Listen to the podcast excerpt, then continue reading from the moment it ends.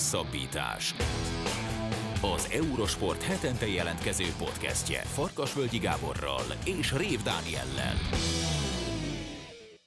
Sziasztok! Ez a Hosszabbítás Podcast 58. adása. Először is elnézést, hogy egy nappal később, mint ahogy megszoktátok, de az Ácsi elején elmeséljük, hogy ez miért így történt. Három fő témával, vagy három fő résszel foglalkozunk ezúttal is. Természetesen a Giro d'Italia nem maradhatott ki. Az eheti podcastből Bodnár Gergővel beszéljük meg azt, hogy mi várható a három magyarországi szakaszon, és mi várható a maradék három hétben. A műsor második részében a snooker világbajnokságról beszélgetünk Buzás Gáborral, hiszen hétfőn ért véget a snooker VB, elég komoly teljesítményt láthattunk jó pár játékostól. Az Ácsi rovatban pedig folytatódik az Mbappé szappanopera, de beszélgetünk egy kicsit a Hoki VB-ről is, és arról, hogy Jerry West beperli a Winning Time című sorozat készítőjét, mert túlságosan keserűnek mutatják őt. Kicsit úgy érezzük, hogy bizonyítékot szolgáltat a saját pereskedése ellenében. Jó szórakozást kívánunk a podcasthez, és még egyszer elnézést az egynapos csúszásért. Kerékpár. El is kezdjük a műsort. Bodnár Gergővel, az Eurosport kommentátorával beszéljük át, hogy mi várható egyrészt ebben a három napban, másrészt az utána következő három hétben. Szia Gergő! Szép jó napot, sziasztok! Először Magyarországon egy három hetes verseny, nagyon régóta várjuk már, mert ugye 2019-ben jelentették be azt, hogy a 2020-as Giro majd Budapestről rajtolhat, de ebből a Covid miatt két évvel későbbi nagy rajt lesz. Most így néhány nappal a rajt előtte, hogy éled meg ezt az egészet? A poénos válaszom az, hogy hétfőn beszélgetünk, pénteken van a rajt, bármi közben jöhet még, de nyilvánvalóan ezt ki sem mondtam. Nem, én úgy élem meg, hogy még mindig nem hiszem el, és akkor, akkor hiszem el, nem tudom, hogyha megszólalunk majd adásba pénteken. Nyilván van előtte szerdán egy csapatbemutató, amit ajánlok nagyon minden hallgatónak, mert akár szereti a kerékpársportot, akár nem, szerintem az egy tök nagy élmény, meg egy tök nagy show, és a hősök teré lesz, ami nem egy csúnya háttér az eseménynek. Szóval a rövid válaszom az ez, hogy én még mindig nem nagyon hiszem el, hogy pont egy Giro, három magyarral, ekkora sztárok azért az ütős dolog. Pont kitértél a, hár, talán a három legfontosabb dologra a három magyar versenyzőre, de amit szerintem még külön érdekes, és talán a, a sportrajongókat, a szurkolókat is érdeklik. Azért általában egy sportrajongó szeret betekinteni a kulisszák mögé, és nyilván áthalad egy picit, azért talán még közelebb hozhatjuk ezt az egész nagy rajtot a, a szurkolókhoz. Ti hogy készültök? Azért ez az Eurosport és a ti életetekben ez egy óriási dolog, hiszen szerintem a mi történetünkben, tehát a, a, a szerkesztőség életében e, ennyire profilba vágó esemény, világesemény, ami magyarországi rendezésű még nem volt. Tehát gondolom, hogy nagyon komolyan várjátok, mondtad, kicsit még el sem hiszitek, de mi azok a különlegességek, amelyekkel a szurkolókhoz még közelebb tudjátok, szeretnétek hozni az egész Girot? Hát szerintem először az, hogy hála Istennek a három magyar sráccal nagyon jó a viszony. Ezt úgy kell érteni, hogyha rájuk írunk, akkor bármelyikünknek szinte azonnal válaszolnak. Nyilván, ha most edzésen vannak, akkor nem, de nekik köszönhetően lesznek belső infók, ugyanúgy mi voltak tavaly, akkor is. Hát ugye nyilván, amikor Ati rózsaszínben volt, abban a három napban ez a hozzáférhetetlen kategória, én akkor nem is nagyon erőltettem, mm-hmm. hogy mhm. írogasson, mert úgyis volt egy nagy sajtóközlemény, úgyis volt hivatalos sajtótájékoztató, annál többet nekem nem tud mondani, amit ott elmond, és még miért hívjam fel én is 157-nek. Én szerintem Attival most ugyanez lesz az első három napban, de valószínűleg mindegyik magyar sráccal, másikkal, úgyhogy jó a viszony, de én nem fogom őket pluszba keresni, vagy inkább azt mondom, hogy Atit, mert Eriknek meg Barnának azért ez új, tehát ők, ő, ővelük szerintem jó, ha beszélünk, meg mondom, minden este tudunk, és ez a legjobb, tehát el tudják mondani azt, hogy milyen belülről, mert annyi minden jó dolgot tudnak mesélni, ami egyszerűen képernyőre sem kerül. Tehát hiába beszélik ezt nagyon sok kamerával, ők olyat látnak, olyat élnek meg, olyat hallanak, amit, amit te nem tudsz. Twitterről, internetről, stb. összegyűjteni. Úgyhogy ez szerintem az egyik. A másik, ami még nagyon extra, ugye, hogy ilyen vetésforgóba dolgozunk az első három szakaszon, tehát valaki közvetít, valaki másnap ki tud menni, valaki le tud utazni, őt be tudjuk kapcsolni telefonon adásba, már készítettünk egy térképet a hotelekkel, beszéltünk a csapatokkal, már akik válaszoltak, tehát megpróbálunk exkluzív interjúkat csinálni, és akkor egyébként még nem is olvastuk el az internetet, mert nyilvánvalóan nagy rajtról rengetegen mm-hmm. fognak írni. Szerencsére sokan vagyunk, lelkesek vagyunk, úgyhogy szerintem ez, ez a része megoldható kerékpársportnak azt hiszem, hogy a teljesen egyedi különlegessége az, hogy ingyen és nagyon közelről lehet a világ legjobb versenyzőit megnézni. Azért, hogyha belegondolunk abba, hogy nem tudom, mondjuk Cristiano Ronaldohoz mennyire közel tud valaki kerülni, még hogyha van is pénz arra, hogy az első sorba vegyen jegyet a stadionban, azért nagyon közel nem lesz hozzá. Itt viszont nyilván a Covid miatt nem szó szerint lehet megérinteni a versenyzőket, de gyakorlatilag igen. És az egyéni időfutam, ami szombaton lesz Budapesten, az kifejezetten egy ilyen műfaj, hogy ott egyesével jönnek a versenyzők, mindenkit meg lehet nézni, mindenkit meg lehet tapsolni, és Vetter Erik, az egyik magyar résztvevő, a magyar bajnoki trikóban fog ráadásul tekerni, ami szerintem egy nagyon erős pillanata lesz ennek az egész versenynek. Te mit ajánlasz a szurkolóknak, akik esetleg most először vannak olyan helyzetben, hogy eljutnak egy versenyre, vagy egyáltalán most először fognak igazán komoly kerékpárversenyt nézni, hogy mire érdemes figyelni, hova érdemes helyezkedni azoknak, akik, akik kimennek a helyszínre, hogyan lehet igazán test közelből átélni ezt az egészet? Két dolog, szerintem az egyik, ne felejtsük el azt, hogy a Covid még létezik. Tehát ha most öt évvel ezelőtt lennénk, és nem hallottuk volna még a koronavírus szót, akkor azt mondom, hogy a Giro sokkal jobb a turnál, mert főleg a rajtoknál odaférsz a buszhoz. Most nem mondom, hogy ha olyan szinten pofátlan vagy fel is lépsz rá, de tényleg olyan szinten nincsenek lezárások. Viszont még mindig létezik a Covid, tehát nem fogunk, erre mindenki készüljön magába, nem fog tudni Walter Attilával selfit készíteni, átölelni és társai. Szerintem ez egyértelmű. A másik, amit hangsúlyoznék ki, főleg a tavalyi Tour de France első szakasza után, nem ér annyit egy selfie, nem ér annyit egy jó fotó, hogy belépj az előtted álló néző elé, majd telibe vágjon a mezőny és tömegbukás. Ne kerüljünk be így a hírekbe. Én elhiszem, hogy mindenki a másiknál akar jobb képet, de, de ennyit nem ér az egész. Amúgy meg tervezős. Tehát az a jó, hogy van három nap, tehát nagyon sok minden belefér ebbe a három napba. Arra megint csak mindenki készül, hogy lezárások Öm, elég sok jó grafika megtalálható a neten, Gironak a hivatalos magyaros honlapján egyébként, tehát be tudod logisztikázni azt, hogyha nem tudom, te akarsz látni egy kaposvári rajtot, utána megnéznéd Nagykanizsán őket, nem mondom, hogy irreális, de jó szervezéssel meg lehet csinálni. Öm, én mindig úgy vagyok vele, picit nagyon sok helyen lennék. Tehát szerintem ilyen Olaszország élményekből kiindulva rajta legextrább. Akkor még nyugisak, lazák, szakasz előtt vannak, szakasz után fáradt, ideges, nem nyerte meg, mennem áll a buszba, mennem áll a szállodába, stb. Én szerintem a rajtok extrák, és az, hogy mikor meg hol látod őket, hát ez igazából abszolút, abszolút tőled függ. Sík részem, ahogy elsuhannak előtted emelkedőn, ahol többet látod őket, nyilván a kanyar elé helyezkedsz, ott lassítanak, megint csak többet látod őket, számít, hogy hol leszel, mert akkor nyilvánvalóan egy tihany hatalmas emlék, vagy hatalmas élmény. Aztán ott van a szombat, ami azért jó, mert Budapest belváros, kijössz egy bicóval, rollerrel, de akár még sétálgatva is, csomó helyről tudod őket fotózgatni, hősökről is elindulsz az András irányába, csomó különböző szögből őket, tudod őket fotózgatni. Úgyhogy aki komolyan gondolja ezt, én azt ajánlom neki, hogy tervezgessen, de valószínűleg ezen már sok hallgató túl van. Három napunk van, abba, abba belefér rajt, belefér cél, és nem tudom, kiállsz a közepére, hogy suhanjanak el, legyen mm. egy olyan fotóm is. Azon gondolkodtam, hogy azért szerintem az egyszeri sportrajongó rengeteg sporteseményen volt már. Tehát van egyfajta szurkolói kultúrája. Tehát foci meccsen, kézi meccsen, jégkorong meccsen, de azért még egyszer mondom, ilyen nagy volumenű kerékpáros verseny nem volt Magyarországon. Hogy kell szurkolni egy kerékpárversenyen? Figyelj, az az igazság, hogy szerintem aki ezt most hallgatja, vagy aki az Eurosporton nézi a közvetítéseket, az tudja. Tehát akivel effektíve probléma lehet, az úgyse hallgat podcastet, meg úgyse nézi a közvetítéseket. Tehát most mondhatod azt valakinek, hogy, te, hogy itt nem mész át, mert 70-nel jön a mezőny, nem tudja felfogni. Tehát ha 70-nel jön feléd 170 bringás, az nagyon hamar odaér. Tehát én, én először is abban bízom, hogy lesz tisztelet a polgárőrök, rendőrök lezárások iránt, mert tényleg nem lenne jó így bekerülni a hírekbe, hogy valaki átbicózott mondván, hogy én ott lakom, nekem nem mondják meg. Uh-huh.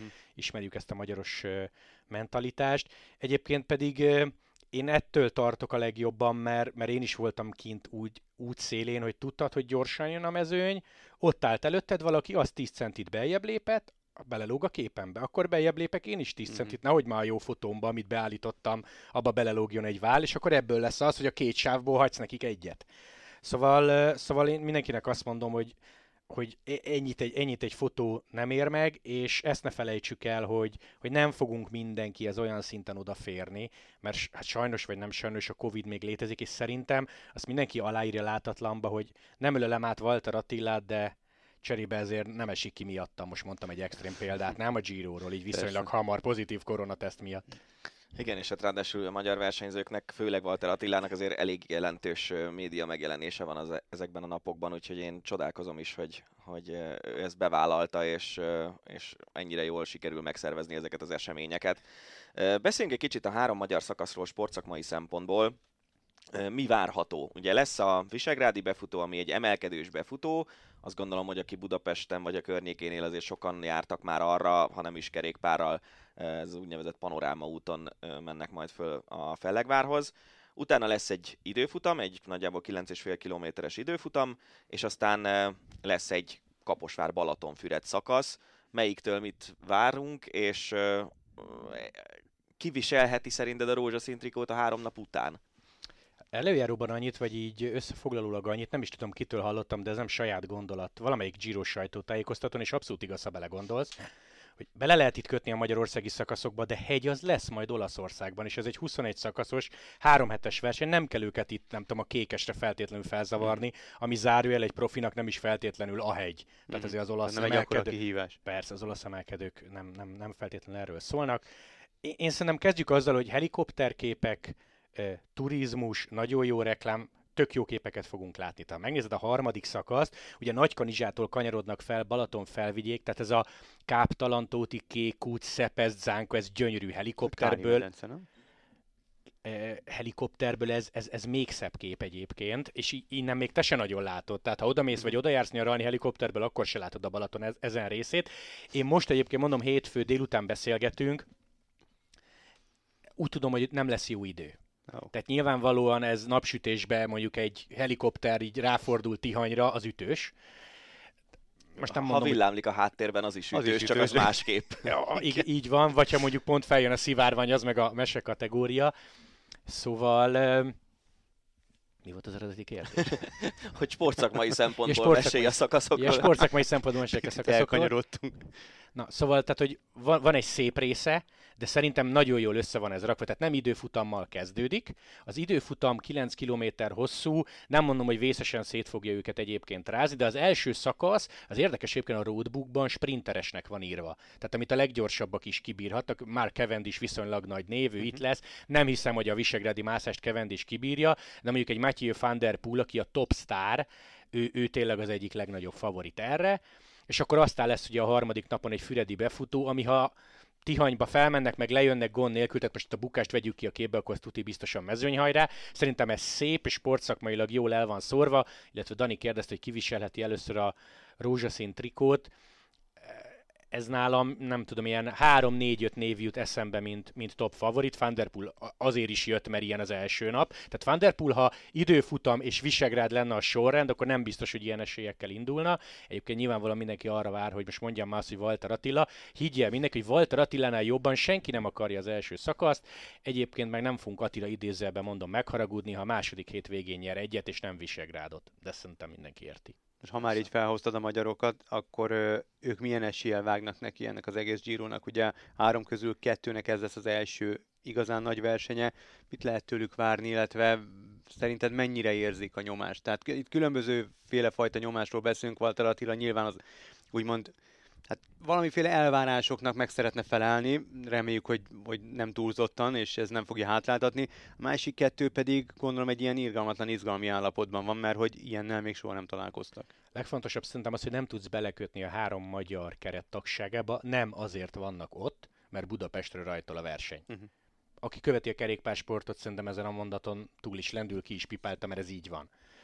Mások a célok. Atin, Atin lesz nyomás, mind összetett, mind szakasz. Ha esetleg az összetett valamiért elúszik, akkor utána ő átkapcsol ilyen szakaszvadász üzemmódba, mm. ebben szinte biztos, hogy még ő ezt mondta is. Az, bocsánat, hogy közbevágok, az összetett, az mit akar? Tehát ott egy top 5-öt várnak tőle, top 10-et, vagy ezt, ezt hova kell helyezni? Érdekes, mert pont volt vendégünk Eurosporton Stephen Roach, aki a nagy rajtnak szakmai tanácsadója, 87-es Giro Tour győztes meg világbajnok. Ő, ő, ő azt mondta, hogy a top 5 sem irreális, nem tudom mennyire volt optimista, vagy szólt ez Atinak, vagy szólt mm-hmm. esetleg a nézőknek. A top, az a baj, hogy nagyon sokfajta módon tudod megszerezni a top 10-et.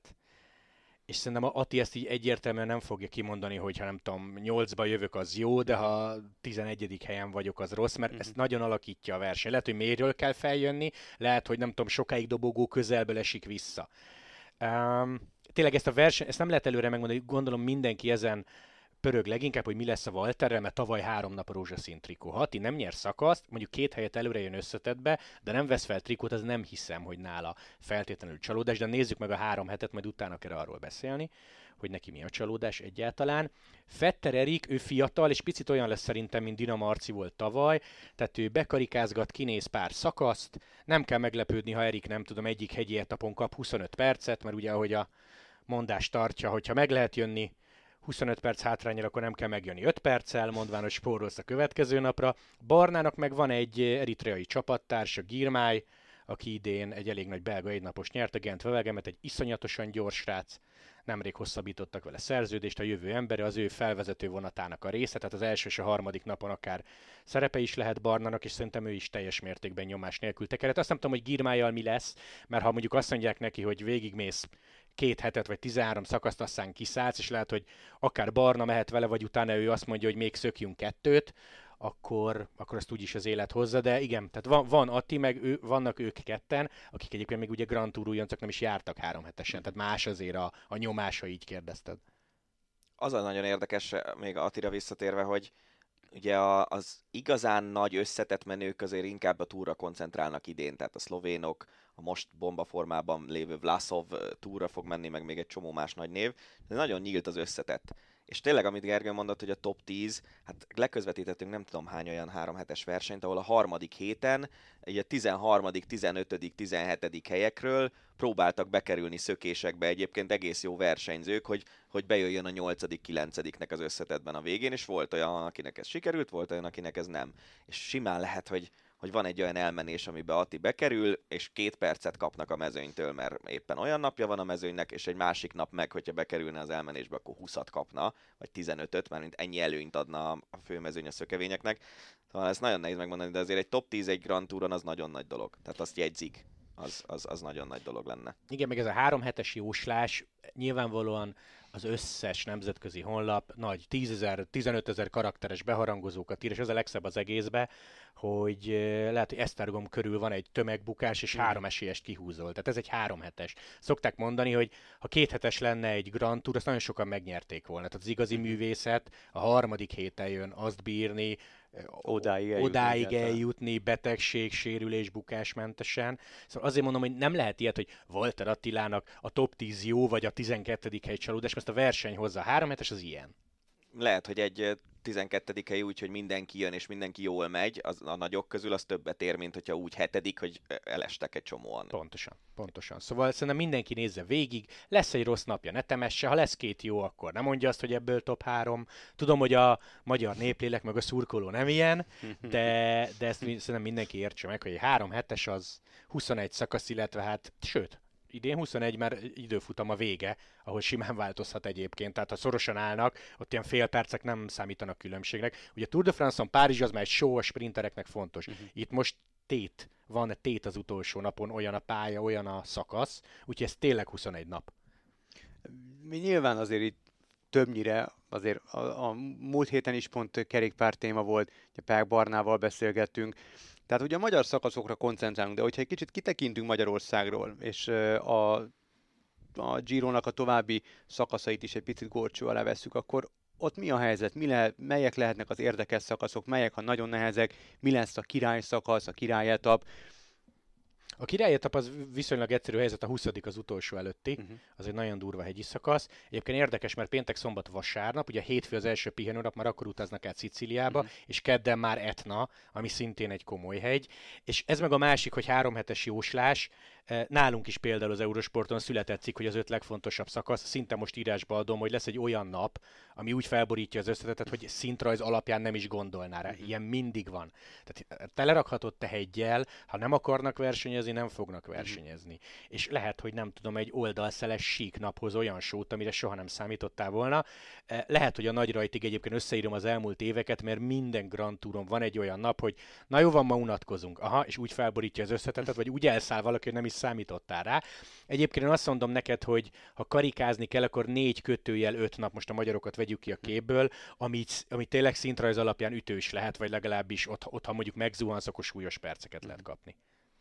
Ha a mezőnyre ránézünk egy kicsit, még ugye hivatalosan nincsen minden csapatnak meg a, a kerete, de azért egy elég majdnem végleges rajtlistából tudunk gazdálkodni. Kik a legnagyobb sztárok, akik, akikre azt mondja az ember, hogy hú, ha én látom, most mondok egyet, Mathieu van der Pult Budapesten, az egy életre szóló élmény.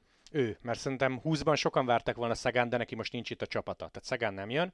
Mathieu van der Poel mindenféleképpen napjaink egyik legjobb, ha nem a legjobb egynapos menője. Jön Valverde, aki most búcsúzik. Alejandro Valverde elindult 30 darab három hetesen, egyszer eddig a Giron, és most a búcsú évében bevállalta másodjára, úgyhogy a Tour de France-ra mondott nemet.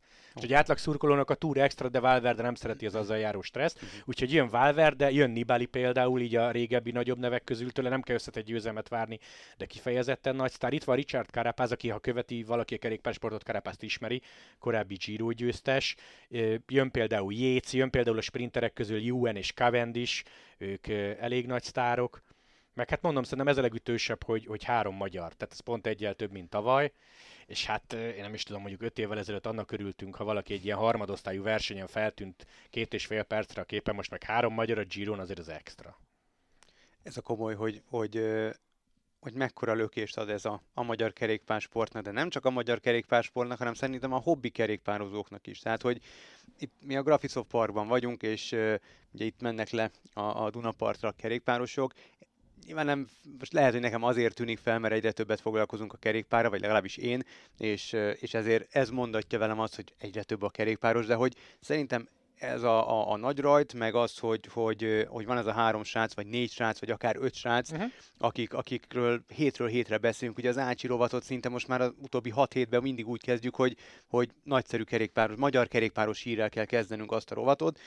Szóval, hogy ez azért óriási lökést ad gondolom a kerékpársportnak, és mond még egyszer mondom, nem csak a profi kerékpársportnak. Biztos, tehát nézheted te tizenéve az Eurosportot, és kimehetsz mondjuk lőni egy fotót Valverdével, az nem ugyanaz, mint hogy három magyar van, és minden nap bekapcsolod, és azt nézed, hogy hol zárt. Szerintem Danival együtt mindannyiunknak élmény az, hogy Tour de France szakasz, és akkor Bódrogi Laci hol jött meg, tudtad, hogy nem esélyes aznap, de azért csak jó érzés mm. volt látni, hogy nem tudom, 72. a szakaszon pont semmi jelentősége nincs, és hát 55. összetetbe, de hogy az, hogy van magyar, az, az, az semmi nem, az semmi nem kárpotó, és még egyszer mondom, saját erőből mer jók. Igen. És ugye nem csak srácok, hanem lányok is. De így van. Hétről hétre most már a tévés közvetítésekben. Gyorsan összefoglaljuk a, az információkat, tehát pénteken rajtol a Giro d'Italia Budapestről, szerda este 6 órakor lesz majd a Hősök terén a csapat bemutató. A pénteki rajt időpontja szintén a Hősök teréről 12 óra 20, de ugye ott már egy órával korábban jönnek a csapatok aláírni a rajtlistákat. Aztán a budapesti időfutam az délután 2 órakor kezdődik majd, és olyan 5 óra után nem sokkal ér véget. Ugye itt az egész városban csomó helyen lehet majd nézni a versenyt, és az utolsó nap az pedig egy Kaposvár-Balatonfüred szakasz lesz, 12-25-ös rajtal Kaposváron, és szintén ilyen 5 óra utáni érkezéssel, vagy 5 óra környéki érkezéssel Balatonfüreden. Visegrád lesz az első szakasz befutója, szerintem, amit Gergő mondott, hogy érdemes megtervezni, hogy az ember hol szeretné megnézni a versenyzőket. Akinek elmennek a háza előtt, annak nyilván könnyű dolga van. Magunk részéről jó szórakozást kívánunk a három napos Giro rajthoz, meg utána a három héthez is. Snooker. Snookerrel folytatjuk, hiszen hétfőn befejeződött a 2022-es Snooker világbajnokság Sheffieldben amelyen történelem íródott, Ronnie O'Sullivan megnyerte pályafutása hetedik világbajnoki címét. A világbajnokságot kedves kollégánk a Buzás Gáborral, azt mondjuk egyik magyar hangjával fogjuk kibeszélni. Szia Buga, köszi szépen, hogy elfogadtad a meghívásunkat. Köszönöm szépen a meghívást, szia Gábor. Ez egy uh, monstre torna, ugye több mint két héten át zajlik. Már maga az első forduló is uh, tíz nyert frémig zajlik ezt a játékosok szempontjából is nagyon nehéz abszolválni, kommentátor szempontból mennyire nehéz abszolválni egy ilyen tornát? Mm, attól függ, milyen a torna, meg hogy milyen meccseket fogsz ki. Mert az például... idei milyen torna volt? Ö, ez egy nagyon furcsa torna volt. Most kommentátori szemszögből, vagy, vagy snooker szakmai szemszögből kérdezed? Hát is is. Öm, Nekem, nekem élvezetes volt már csak azért is, mert, mert voltak szakkommentátorok, Varga Péter és Révész Bulcsó, akik szerintem nagyon sokat hozzátettek a snooker élvezetéhez, tehát ők olyan dolgokat látnak, amiket mi nem feltétlenül, és ez, ez nagyon sokat dob rajta, és a nézői visszajelzésekből is ezt tudom leszűrni, hogy, hogy jó, hogy jöttek szakkommentálni, és nagyon köszönjük nekik. Ilyen szempontból nagyon jó volt. Voltak vacakabb meccsek, meg voltak nagyon jó meccsek. Nagyon nagy szerencsém volt, hogy én kaptam el a maximumot, ugye Nira Bertson maximumát, akkor uh, ugye ugyanazon a meccsen volt, tehát nyilván azt is én kaptam el Nira Bertson és Jack Lisowski döntőfrémje, ami egy, szerintem a torna egyik legfantasztikusabb mérkőzése volt.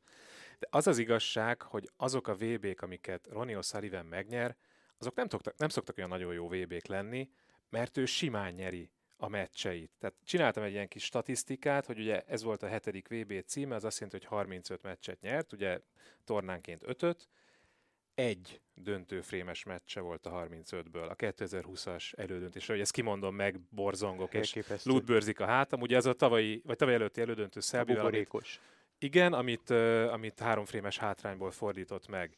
Ugye ott, ott nagyon hajszálon múlt az egész. Ezen kívül volt egy 13-11, Andy hicks 2004-ben. A jó nevű Andy hicks ah, Ő akkor még nagyon jó játékos volt, mindegy. És akkor, és akkor, és akkor ilyen meccsek, mint most is, ugye 10-5 az első körben, 13-4, 13-5, akkor volt egy 13-3-as negyed döntő, amit követett egy 17-4-es elődöntő Hendry ellen. Tehát annyira simán nyeri meg a meccsei túlnyomó többségét Ronnie O'Sullivan, hogy annak az embernek, aki ugye a szoros meccseket, az izgalmat, a drámát szereti, mint mondjuk én, annak ezek a VB-k nem szoktak olyan nagyon jók lenni.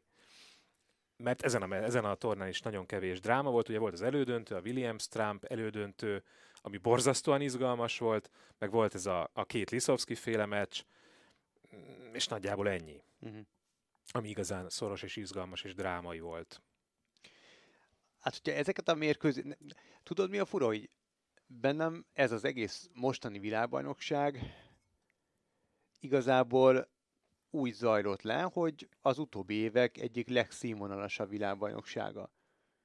Nem tudom miért, lehet, hogy a számok abszolút nem támasztanák alá. De a számok nagyon is alá támasztják. Tehát, hogy repkedtek a százas brékek, hogy, hogy egyetlen egy kisebb hiányérzetem van. Én azt gondoltam, hogy a kínai játékosok egy picit jobban fognak dominálni. Ez végül azért elmaradt, legalábbis hát az, az én, el.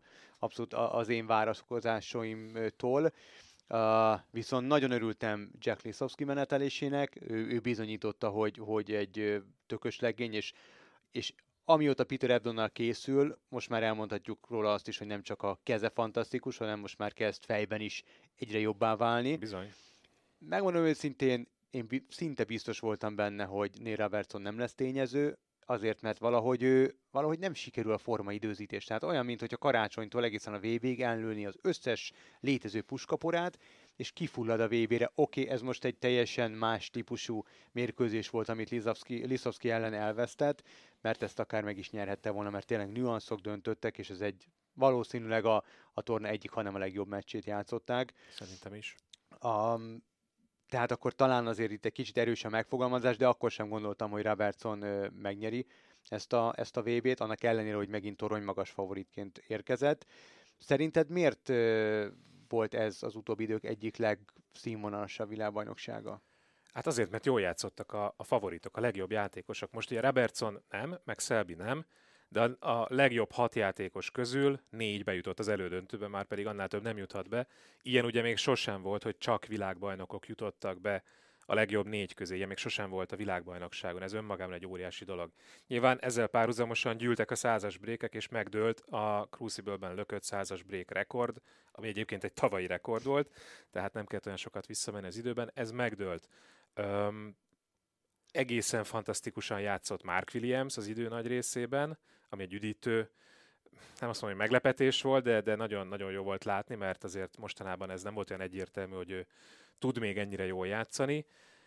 És hát akár miről, akár kikről beszélünk, beszélhetünk Jan Bingtáról is, aki életében először játszott negyed döntőt, és azért ez kínai játékosokkal nem sűrűn esik meg, tehát rajta kívül kettő van, aki játszott már egyáltalán negyed döntőt a VB-n, ugye Ding és Liang de hát azért ez a VB Ronnie O'Sullivanről szólt, és az, hogy valaki úgy nyer meg, és úgy játszik végig egy világbajnokságot, hogy 94%-ban löki be a golyókat, az hát hát az, arra nem nagyon lehet mit mondani. Tehát, tehát az olyan, olyan szinten emeli a többiek fölé, tehát hogy John Higgins-et nem, nem azt mondom, hogy megalázta, mert ez nem igaz, de 17-11-re úgy győzte le, hogy egy pillanatig föl nem merült, hogy ezt a meccset Higgins megnyerhetné. És oké, okay, Higgins nem volt csúcsformában, Trump sem volt csúcsformában, de ellene nem, nem csak azért nem játszott senki sem csúcsformában, mert éppen olyan formában voltak, vagy nem voltak, hanem azért, mert Ronnie O'Sullivan a 94%-os golyóbelökés mellé olyan szinten löki a biztonsági játékokat, olyan szinten kiszorítja az ellenféltől az asztalt, vagy az asztaltól az ellenfélt, bocs,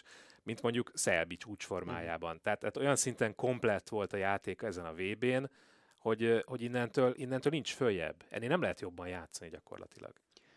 A közvetítéseitekben számtalanszor elmondtátok azt, amikor Roni meccseit közvetítettétek, hogy az egy dolog, hogy 94%-os a golyó belökése, de hogy ehhez az kell, hogy olyan szinten pozícionálja a fehér golyót, illetve minden mást az asztalon, olyan szinten irányítsa a játékot, ami szinte, példa, szinte példa nélküli.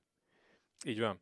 Ellen McManus mondott egy nagyon jó statisztikát, ugye az Eurosport szakértője, aki többször volt elődöntős a VB, meg Masters győztes, tehát ért hozzá, és talált egy nagyon jó statisztikát a VB előtt, hogy Judd Trump ugye a VB döntőig vezető négy mérkőzésén valami 60-szor, 50 sokszor lökött a falról, tehát a fal melletti fehérrel. Ronnie O'Sullivan 16-szor, ami mondjuk negyed annyi. És ez azt mutatja, hogy szenzációsan kezeli a fehér golyót, tehát neki nagyon ritkán áll meg a falon a fehér golyó, és egyszerűen nem küszködik a brékekkel, oda megy a fehér golyó szinte mindig, ahova mennie kell, és ahonnan lehet folytatni a bréket, és gyakorlatilag nem kényszerül nehéz lökésre. Tehát jó, az induló hosszú piros, az mondjuk tud nehéz lenni, de a brékekben nagyon-nagyon kevés nehéz lökés van, nagyon-nagyon kevés szer kell menteni a helyzetet, mert rosszul sikerült volna a pozicionálás, mert eszmetlenül pozícionál. Tehát oda menne egy, egy szakértő, és kézzel odarakná a fehér golyót, Naroni odarakja, odarakja, csak nem a kezével. Ez, ez egyfajta tudatosság? Tehát, hát persze. Úgy értem ezt a tudatosságot, hogy, hogy azért Ronnie O'Sullivanről hosszú éveken keresztül nem lehetett azt elmondani, hogy, hogy ma a türelem mint a példánya, hogy bírja a hosszú, nem, nem. hogy bírja a hosszú lefolyású mérkőzéseket, hogy képes végig koncentrálni, hogy nem veszíti el a fejét, hogy nem megy bele olyan, olyan szituációba, pont John Higgins mondta Steven Maguire-ről, hogy egy, egy zseniális játékos lenne, ha azt a plusz egy lökést nem lökné meg, amit nem szabadna. És egy időben Roni is ilyen volt, hogy ki akart erőszakolni az, hogy, hogy valami történjen az asztalon, és ezeket, ezeket a vadhajtásokat valahogy így le tudta magáról töredez, töre, törögetni, a, vagy valaki más tudta ezt letörögetni róla. Igazából hogy alakult át? Egyáltalán átalakult az ő játéka? Tehát adoptálódott a világbajnokság lebonyolításához? Ö, hát nagyon átalakult a játéka, persze, hát ő is, ő is azért ilyen eléggé durbelebúm játékot játszott, és ugye még annó, még a 2000-es évek elején jött Ray Reardon, aki nagyon sokat dobott a biztonsági játékán. Aztán innentől fogva már én azt gondolom, én, én úgy érzem, lehet, hogy ez túlzás, amit mondok, mm, de én úgy érzem, hogy Ronnie O'Sullivan nem annyira az ellenfeleivel küzd, tehát, hogyha neki nem, lén, nem lennének a fejében a, a borzasztó démonok, mert azért azt ne hallgassuk el, hogy ő, hogy ő egy beteg ember, tehát, és a szó klinikai értelmében beteg, tehát ő bipoláris depresszióval él együtt, ami egy borzasztó dolog, és egy igazi hullámvasút az élete. Tehát, hogy ezt, ezt az állapotot úgy tudja menedzselni, hogy amit látunk tőle, az gyakorlatilag hibátlan, és semmiféle türelmetlenséget. Jó, itt a döntőben a játékvezetővel volt egy-két hülyesége, de, de alapvetően tök jól játszotta végezt a világbajnokságot, és a játékára semmilyen hatással nem volt az, hogy különben volt egy-két dolog, ami, ami nem volt annyira rendben. Szóval hogy ezt, ezt ő, ha tudta volna, nem, hogyha nem lett volna ez a, ez a lelki állapota, amilyen van neki nyilván nagyon régóta, valószínűleg ez mindig is megvolt neki, hát ugye ismerjük a gyerekkorát, hogy milyen körülmények között nőtt föl, Szóval, ha ezzel neki nem kellett volna megküzdenie, akkor valószínűleg nem hétszeres világbajnok lenne, hanem mondjuk 13-szoros. És nem biztos, hogy a nagy, nagy számot mondtam ezzel. Tehát, tehát egészen elképesztő, hogy neki mivel kell megküzdeni, és itt nagyon jól látszott a VB döntő végén, utána, hogy milyen szinten megkönnyebbült. Nem, nem, nem tudott nagyon örülni az egésznek, mert ez egy, ez egy olyan szintű megterhelés, ugye mondtad, hogy 17 napig tart, tehát irreálisan hosszú a világbajnokság, irreálisan hosszú meccsekkel, embertelen nyomás alatt kell játszani, és ugye még ott vannak a szádban a nézők, még egy kis plusz áldásnak, szóval ezt elviselni, ehhez, ehhez valami hihetetlen össze kellett kaparni, és egy egész team dolgozott rajta, jó barátok, család, pszichológus és a többi, hogy, hogy valahogy így mederben tartsák Ronnie osullivan de hát nyilván elsősorban neki magának kellett ezen dolgozni, és a fejében kellett elvégezni a munka nagy részét, és ez borzasztóan leszívta. Tehát szerintem ő most nem bulizni fog hajnalig, Jimmy White születésnapját is megünnepelve. Aki amúgy 60 éves. Aki amúgy 60 éves. Szóval valószínűleg nem, nem, nem a buli volt a legfontosabb a döntő után, hanem, hanem egy nagy pihenés. Uh-huh. Mert, mert, mert ez, ez, ez, ez leszívta minden energiáját, ez látszott rajta. És nem, nem, nem, nem hiszem, hogy azért sírt, mert elérzékenyült, talán egy kicsit azért is, mert Jatram nagyon szépeket mondott róla a döntő után, hanem azért, mert iszonyatosan elfáradt. Uh-huh. Azon gondolkodtam, hogy ugye most már évek óta mondja azt, hogy számára a rekordok sosem jelentettek semmit, hogy ő nem azért játszik, nem azért van még mindig 46 évesen itt a snooker középpontjában, mert, mert rekordokat hajhászik, mert meg akarja nyerni a 28. Masters-t, a 48. VB címet, stb. stb., hanem a játék örömért. Ugyanakkor, aki látta a finálét, és akkor most visszautalok az általad elmondottakra, egy nagyon meghatott Ronnie O'Sullivan láthatott, és én úgy gondolom, hogy egy óriási teher gördült le a válláról azzal, azáltal, hogy megnyerte a hetediket, hogy most már nem teszik föl neki a kérdést, hogy na mikor éred utol Stephen Hendryt, na mikor lesz meg a hetedik. És igazából engem az érdekelne, hogy mi a véleményed arról, hogy ezáltal, hogy megvan a hetedik, itt pályafutása, most 46 esztendős, tehát nyugodtan mondhatnánk, hogy a B oldalán, de ahogy játszik, az még masszívan az A oldal. Nagyon. Szóval, hogy a folytatásban szerinted még inkább ö, felszabadultabban fog játszani, és, és meg lehet akár a nyolcadik, akár a kilencedik VB cím is, vagy esetleg már átmegy egy picit pohémabb Ronnie O'Sullivanbe, és még tehát nem fogja ennyire komolyan venni borzasztó nehéz kérdés. Ugye a világbajnokság ez egy külön, külön kategória, egy külön kávéház. Teljesen más, mint bármilyen más verseny. Um, egyrészt idáig ugye azt kérdezgették, hogy mikor lesz meg a hetedik VBC, most azt fogja kérdezni, hogy mikor lesz meg a nyolcadik, mert ugye azzal egyedül tartaná a rekordot, mert most csak holt versenyben rekorder Hendryvel ugye nagyon idézőjelbe téve a csakot. Um, nem tudom elképzelni, hogy nagyon, nagyon bohém módon kezdene el snookerezni, mert akkor valószínűleg nem játszana olyan jól, és azt ő nem élvezni. Uh-huh. Tehát neki, neki, neki az az élvezet a snookerben, hogy jól játszik, hogy az a fehér golyó oda gurul, ahova ő akarja, hogy guruljon. Nem, én is azt gondolom, hogy, hogy, hogy ő nem, tényleg nem annyira a rekordokat akarja hajhászni. Én ezt neki elhiszem, de, de teljesen egyetértek veled, hogy ez kellett neki, hogy ez a hetedik VB cím meglegyen, mert teljesen egyetértünk.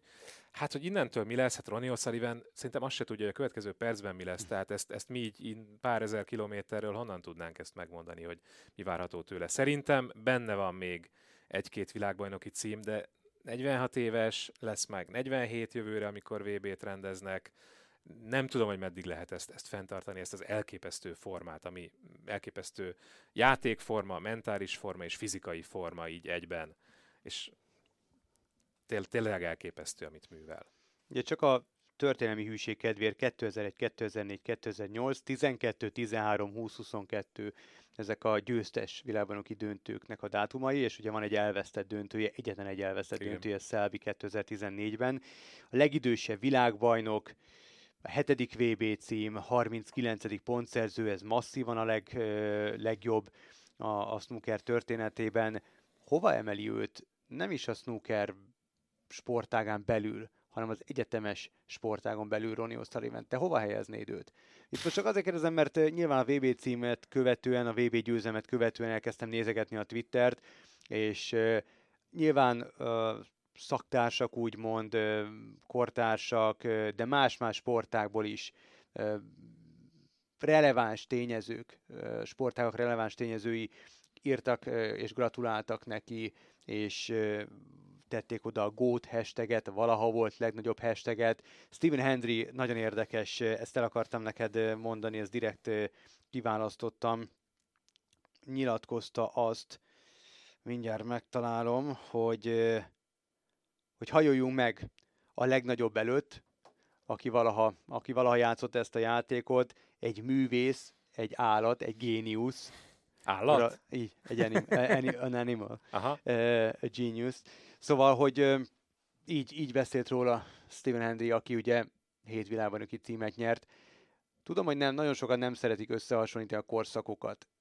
Én sem. Talán, talán nem is szabadna, de azért, ha a Stephen Hendry is kiemelte a tweetjében, hogy egy olyan korszakban tudott ő eljutni hét világbajnoki címig, ahol a mezőny borzasztóan kiegyenlített. Nem úgy, mint amikor Stephen Hendry nyerte meg Igen. a hét világbajnoki címet. Mert lehet, hogy ő sorozatban nyerte a VB címeket, de, de ki kellen. Akkor is voltak nagy játékosok, de nem volt ennyi torna, és nem volt ennyire kiegyenlített a mezőny. Tehát most két kezeden meg tudod számolni azokat a játékosokat, akik veszélyesek lehetnek bárkire, bármikor. Ott abban az érában talán egy kezeden meg tudtad számolni. Talán. Hát igen, igen, de azért ez nem egy fair összehasonlítás, mert egyrészt az ember nem tehet arról, hogy kik az ellenfelei. Tehát Stephen Hendry a, Világos. a csúcs formájában lehet, hogy lehet, hogy 10-ből 5-ször legyőzte volna uh-huh. Ronnie O'Sullivan, nem tudom ezt megmondani. Meg ha megnézzük, hogy kiket győzött le Ronnie O'Sullivan a döntőkben, ugye első, utolsó Higgins, Trump, de hát közte kétszer Carter, Dot, Hawkins, Kyren Wilson, azt mondhatjuk, hogy ez nem olyan nagy szám. Hát nem, tehát... de az addig vezető úton lehet, hogy azért bebecsúsztak nagyobb játékosok, most nem Mm. tudunk ennek így hirtelen utána nézni. Igen, de... igen, de, de szóval mindent lehet relativizálni ezzel, csak azt akarom mondani. Szerintem Ronnie O'Sullivan nagysága nem, én nem az eredményeiben fognám meg a nagyságát, mert, mert az egyértelmű, most már tényleg egyértelmű, hogy minden eredményben ő a legjobb, és a legnagyobb, és a leg, minden rekord az övé, hanem az, hogy mennyire élvezetes nézni az ő játékát, és mennyire sok ember szívét meg tudja dobogtatni. Én is elérzékenyültem, amikor meglett neki a hetedik VB cím, pedig én nem vagyok egy Ronnie O'Sullivan szurkoló, hát tudod jó, hogy én, én nem szoktam szurkolni senkinek sem, de, de ez valami olyan szintű teljesítmény, és annyira, és ahogy megölelték egymást Judd trump az annyira gyönyörűséges volt. Öm, szóval, hogy szerintem Ronnie O'Sullivan nagysága, és az teljesen egyértelmű, hogy ő a, ő a valaha volt legnagyobb snooker játékos. Én más sportokkal nem szívesen uh-huh. hasonlítom össze, mert, mert, mert alma körte, nem, nem most egy kosarassa, hogy Mhm. hasonlítasz össze egy snookerest, de olyan szinten lehet őt szeretni, meg olyan szinten lehet őt utálni, mert azért valljuk be, erre is van, erre is van példa, és Igen, de erre is a van ok. megosztók. Így van, így van, de, de azért azt nem lehet eltagadni, hogy mit tudom én, a snooker rajongók 70-80 százaléka nagy részt Ronnie O'Sullivan miatt néz snookert. Tehát nagyon sokan egyszerűen azt mondják, hogy a snooker egyenlő Ronnie O'Sullivannel. És Ami ezért egészen gondolom, azt, ezért gondolom azt, hogy valamilyen szinten össze lehet hasonlítani, de nem is, az lehet, hogy nem az összehasonlítás, mint szó a jó megfogal, megfogalmazás ebben az esetben. Tiger woods Roger Federerrel, vagy Messivel, mert ezek a zsenik a maguk sportágában alkottak kiemelkedőt, a maguk sportágát emelték valamilyen szinten még magasabbra, és, és valahogy alakították úgy, hogy, hogy, hogy még, még nagyobb szurkolótábor szereztek annak a, annak a sportágnak. Ők, ő velük azonosították az adott sportágat, Jordan például a kosárlabdával. Tehát ezért gondolom, ezért kérdeztem azt, hogy, hogy vajon Ronnie O'Sullivan most már kvázi, amit mondtál, hogy egyelő a snookerrel. Hát persze, hát meg, meg ő kilóg a snookerből, tehát ő az egyetlen, aki úgy, úgy meg tudja mozgatni az embereket, a, olyan embereket is, akik nem, nem annyira foglalkoznak snookerrel, tehát hogyha Ronnie O'Sullivan csinál valamit, akkor az túljut a, az inger küszöbökön, tehát az, vagy elér olyan inger küszöböket, amiket más snooker játékosok nem érnek el. Hát azért tudjuk jól, hogy ez egy, ez egy réteg sportág, olyan nagyon sokan azért nem szeretik, olyan szinten, mint a golfot, teniszt, ilyesmi sportokat, focit nyilván, Ö, és Ronnie O'Sullivan át tudja lépni ezeket a határokat, és ugye ebben benne vannak a botrányai is nyilván, meg, meg a mindenféle nyilatkozata is, de maga, ahogy játszik, az egy, az egy olyan szint, amit, amit már-már művészetnek vagy költészetnek lehet nevezni, tehát, tehát ettől egészen különleges ő. Ami miatt még véleményem szerint különleges, és nagyon kíváncsi vagyok a, a véleményedre ezzel kapcsolatban, hogy 46 éves. Tehát, hogy ha a pályafutása hosszúságát nézzük, akkor az is igazából példanélküli. Hogy most már 30. éve igazából nem hogy egy szinten, hanem ha azt nézzük, és megint csak azt mondja, hogy a pályafutása korban B oldalát, a játéka szerint abszolút nem B oldalát ö, vesszük figyelembe, akkor az magasabb szint, mint az A oldal. Tehát azért ott nagyon komoly hullámvölgyek voltak az elején, Igen. amikor még fejben nem volt annyira rendben, Igen. és Dr. Steve Peters még nem dolgozott rajta annyira serényen, vagy keményen, vagy még egyáltalán nem. Igen. Szóval ott azért voltak nagyon nagy zuhanásai. Igen, és ugye, hát ugye 30 éve profi Mark Williams is, meg John Higgins is, kortársak, meg hasonlóan nagy sztárok, de ketten együtt nyertek annyi VB-t, mint Roni. Ö, az, hogy Triple Crown-ban hol tartanak hozzá képest, ketten együtt nincs annyi Triple Crown-juk, mint Ronnie O'Sullivannek. Tehát akármennyire is elég sokszor legyőzte ő John Higgins, mert nagyjából 50-50 az egymás elleni mm. mérlegük, és pontszerzőkben is elég, sok, elég közel van Ronnie O'Sullivanhez, de ha a legfontosabb versenyeket nézzük, akkor igazából a fasorban sincs akár John Higgins, akár Mark Williams Ronnie O'Sullivanhez képest. És azért hosszú távon ez a legfontosabb. Mert Judd Trump is nyeregethet már 20-valahány pontszerző tornát, Triple Crownból neki három van. És nagyon szeretem, nagyon nagyra tartom Judd Trumpot, és valószínűleg még elég sokat fog ez gyűjteni, de egyelőre sehol sincs uh-huh. Ronnie O'Sullivanhez képest, és ez a durva, hogy a korunk legjobbja és a vele egykorú legjobbak, Higgins és Mark Williams, valójában ők is nagyon messze vannak tőle.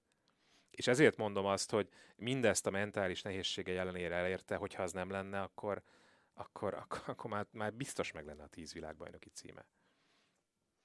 A 2022-es világbajnokság lezárult, ahogy nem sokára a műsorunk is véget ér. Egy pár mondatban beszél nekünk arról, hogy a snooker rajongók mit várhatnak az új évattól, milyen tornák lesznek, mikor kezdődik az új szezon, mit lehet tudni egyáltalán az új szezonról? Hát még csak félig van meg a naptár, um, ugye a UK ez máskor lesz, mint ahogy lenni szokott, mert akkor lesz a futballvilágbajnokság, ugye decemberben. Mm. Um, alapvetően augusztus közepén lesz az első verseny, amit közvetítünk itt az Eurosporton, és igazából a Mastersig van meg a naptár, hát nagyjából ugyanaz, tehát minden hónapra jut egy vagy másfél verseny esetleg kettő, és aztán majd, majd a február, január-február lesz valószínűleg erősebb, inkább a február, és hát ugyanígy lesz a VB április közepén, május elején. Olyan nagyon nem, nincs változás a naptárban. Ugye kínai versenyek továbbra sincsenek a naptárban, ami, ami azért eléggé hiányzik, de hát egyelőre ez van. Lehet, hogy, hogy jövő tavasszal vagy tél végén már, már a kínai versenyek is visszakerülnek, meglátjuk. Nagyon szépen köszönjük, hogy elfogadtad a meghívásunkat, jó pihenést! Köszönöm. Ácsi. A hét legérdekesebb hírei. De folytassuk az Ácsi rovattal. Természetesen ezen a héten sem marad. Elhoztuk az általunk legérdekesebbnek tartott híreket. Labdarúgással kezdjük, és... Ezt szerintem egy szolgálati közleménnyel Na. kezdjük, hogy hétfő este vesszük föl most az ácsit, mert uh, én a kedet és a szerdát azt uh, részben Jubjanában töltöm, mert sikerült úgy intézni, hogy két meccsre ki tudunk menni barátokkal a hoki VB-re. Uh, hát ha újra sikerül följutni, most azért egész jó esélyt látok rá, bár a barátaim pessimisták, de mindegy.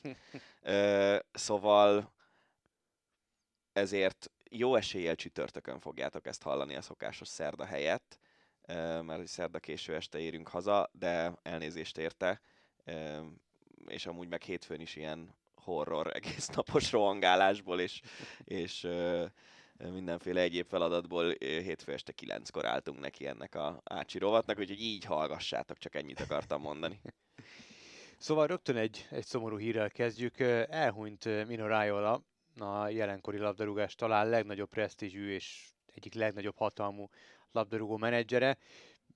Rémségesen megosztó személyiség volt, Ibrahimovic, Pogba, Haaland, Verratti, Donnarumma ügynöke, korábban Bergkamp, Nedved vagy Robinho ügyeit is intézte, és hát nagyon fura ez az egész történet, mert ez ugye nagyon. a hét közepén mi megírtuk, ahogy mindenki más megírta, hogy elhunyt, és aztán jött a hír, hogy mégsem hunyt el. És a akkor... saját Twitterén cáfolta azt, hogy meghalt volna, igen, és önmagában nem elég jött bizarr. Be, igen, és itt sajnos nem jött be, tudod, a, köz, a közhely, amit szoktak mondogatni ilyenkor, hogy akinek a halál hírét keltik, az sokáig él.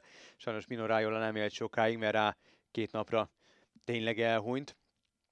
Úgyhogy egy, egy nagyon megosztó ember volt. Igen, én őszintén szólva ez a világ, amiben sokkal kevesebbet tudok a focis menedzserekről, meg az ő világukról, mint a, mint a bringában, mert oda legalább valamilyen szintű betekintésünk azért van. Úgyhogy olyan nagyon sokat nem tudok arról mondani, hogy Mino Raiola élete az, az hogy nézett ki, meg, meg azt tudom, hogy volt pár ilyen, hát ilyen controversial, ahogy mondani szokás történet az ő életében. Amit viszont tudok Mino Raioláról, az az, hogy ez a halálhíres sztori, ez valami egészen hihetetlen volt. Hogy tényleg olyan megbízható foci szakírók, insiderek hozták le a halálhírét, akik, akiktől tényleg elhitted, és, és nem egy, hanem egy csomó különböző. És ugye megírtuk mi is, és aztán hát valamilyen szinten igyekeztünk elviccelni aznap ezt a dolgot, hogy hm. ugye volt a Last Days of Tények nevű kiváló oldalon az egyik nagy sláger cím, amit a tényekben kiírtak alulra, hogy túlélték, mégis meghaltak és, és kicsit most ez volt Minó Rájolával is szegényel, hogy az első halálhírét azt még túlélte, de aztán két nappal később jött a, a család bejelentése, hogy, hogy már, már nem él.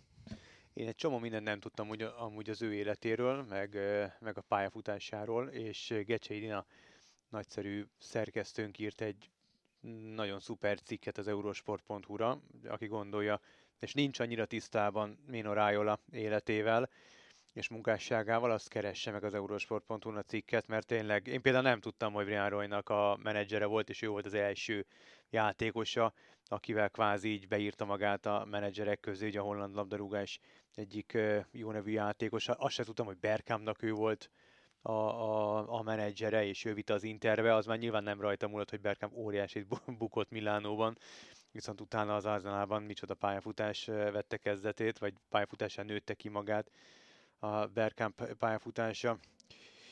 Maradunk a labdarúgásnál. Alexander Ceferin UEFA elnök szerint az orosz labdarúgóknak nem kéne szenvedniük az oroszok által Ukrajna ellen indított háború miatt.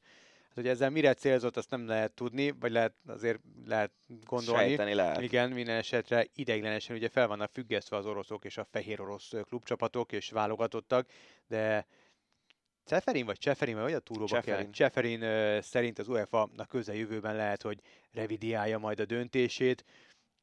Rengeteget beszélünk erről, ugye a teniszezők kapcsán, most éppen Rafa Nadal állt ki a napokban az orosz játékosok mellett, és mondta azt, hogy nagyon sajnálja a kollégáit, mert nem ért egyet azzal a döntéssel, hogy ők nem vehetnek részt Wimbledonban. Szóval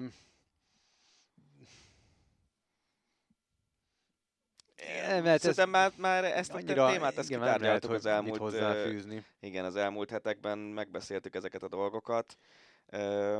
Mondom, én a, én a válogatottak esetében abszolút adom a kizárásokat, eltiltásokat, az egyes sportolók esetében kevésbé. És a, a foci csapatok, orosz foci, foci csapatok? csapatokra gondolsz? Hát, most érted. Mert akkor ott van pont az a... Az Tényleg, a, Zenit Szentpétervár hány ezer, csapat. hány ezer szállal kötődik a Zenit Szentpétervár a Putyin rezsimhez? Hát ez az, hogy, hogy, hogy emlékszel, amikor mondtam, hogy az orosz kerékpárcsapatot igen, kizárták, ott is abban a csapatban tekertek olaszok, vagy, vagy éppen akár tekerhettek volna magyarok is. Más Tehát velük persze. mi lesz az ő pályafutásukkal, mi lesz szóval, hogy megint csak azt mondani, hogy értem, hogy mit akarnak ezzel elérni, csak valahol nem tudom. Nem, ez, ez, itt nem tudsz szerintem olyan nem, igazságot tenni, hogy mindenkinek nem. jó legyen. Az is biztos, hogy azért én alapvetően örülök annak, hogy a nemzetközi közösség valamilyen szinten próbál tenni Oroszország ellen, mert ez így nem oké. Okay. Carlo Ancelotti történelmet írva az első edző, aki az öt topliga mindegyikében bajnokságot tudott nyerni. Most itt azért el lehet kezdeni hámozni, hogy mit, Gondoltam, hogyan hogy el fogod kezdeni hámozni. A, hát jó, figyelj, most a Real idén nem volt nehéz dolga, érted? Nem, nem volt ellenfél, tehát még Barca sem volt.